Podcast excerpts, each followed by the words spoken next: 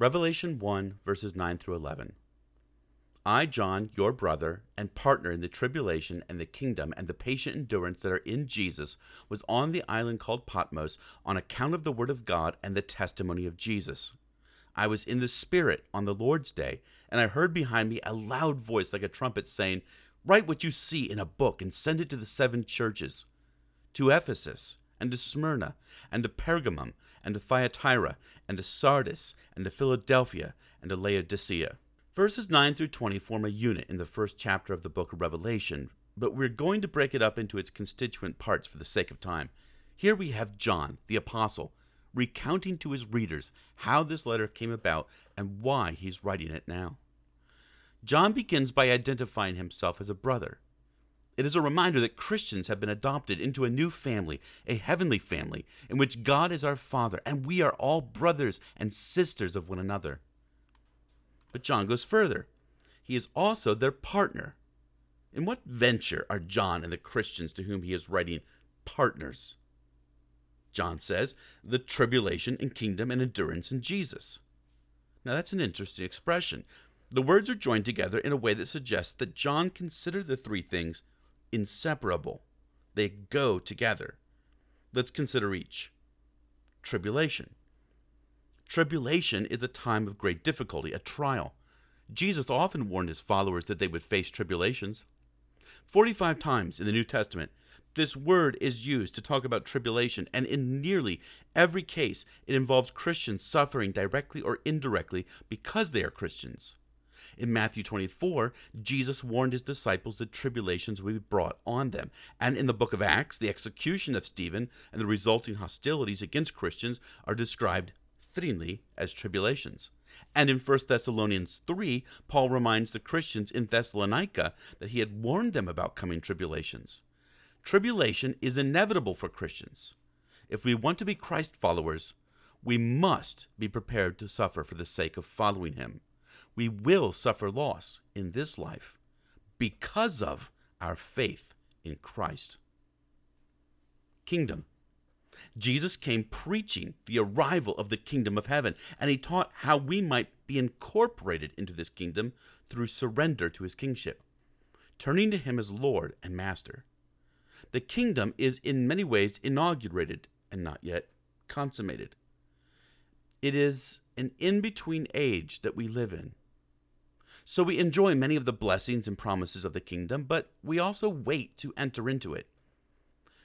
In the kingdom, we have an inheritance set aside for us, the riches of heaven, which are ultimately God Himself.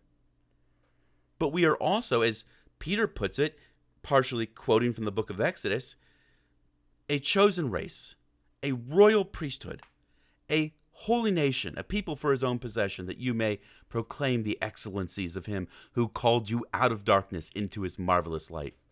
Perhaps an analogy from the Old Testament would be helpful. Consider the story of David. In 1 Samuel 16, the prophet Samuel anointed David as king over Israel after the Lord had rejected Saul. But it wasn't until after Saul died that David was recognized as king, a period of maybe 15 to 20 years.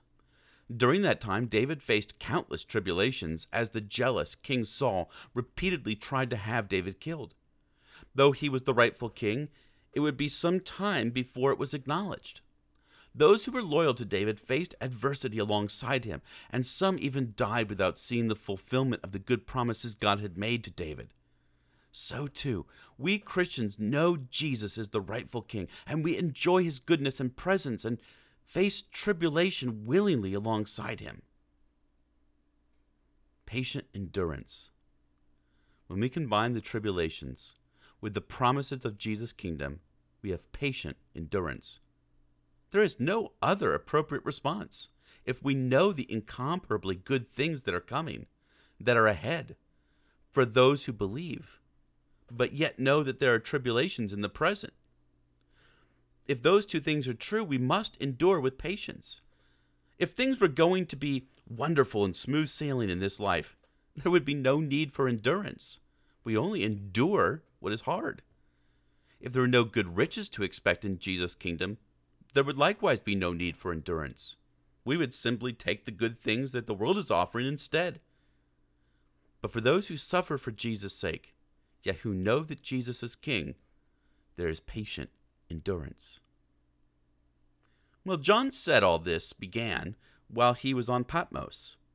Patmos is a small island about 40 to 50 miles off the coast of Turkey in the Aegean Sea. It's believed that John had been banished to the island, exiled, for the sake of his faith and the sake of his work as an apostle, or, as he put it, on account of the word of God and the testimony of Jesus. The two ideas are very closely related. The first likely means that he was preaching the gospel, the second, that he was giving public testimony to who Jesus is. And this remains, I suppose, to this day, the most likely and severe cause of Christian tribulation public proclamation of Jesus. All this occurred while he was in the Spirit, which is a reminder that it is the Holy Spirit who was to lead Jesus' disciples into all truth. It was on the Lord's Day, which was almost certainly a reference to Sunday. But then John hears a loud voice like a trumpet.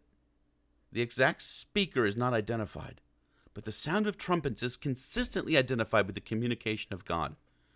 So we read in Exodus 19 when God is about to give Moses the law on the morning of the third day, there were thunders and lightnings, and a thick cloud on the mountain, and a very loud trumpet blast, so that all the people in the camp trembled. Then Moses brought the people out of the camp to meet God, and they took their stand at the foot of the mountain. Now Mount Sinai was wrapped in smoke because the Lord had descended on it in fire. The smoke of it went up like the smoke of a kiln, and the whole mountain trembled greatly. And as the sound of the trumpet grew louder and louder, Moses spoke, and God answered him in thunder. So, whether it was the voice of God or not, it was the voice that was coming with the authority of God. And it came with a command to write what you see in a book and send it to the seven churches to Ephesus, and to Smyrna, and to Pergamum, and to Thyatira, and to Sardis, and to Philadelphia, and to Laodicea.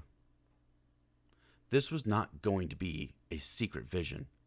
It was not going to be a secret message. This was a message for God's people. And as we said in an earlier episode, these seven churches may have been on John's mind, but the idea that he was writing to such a symbolic number of churches, seven churches, certainly indicated that it was designed for the whole church, a representation of the entirety of the church throughout all the ages.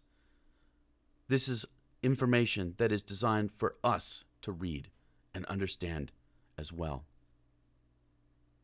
Taken together, these three short verses remind us that in our times of tribulation, we serve a great King who is coming to reign, and a great God who speaks and encourages us in the midst of our trials. Let's not grow slack in listening. Until next time.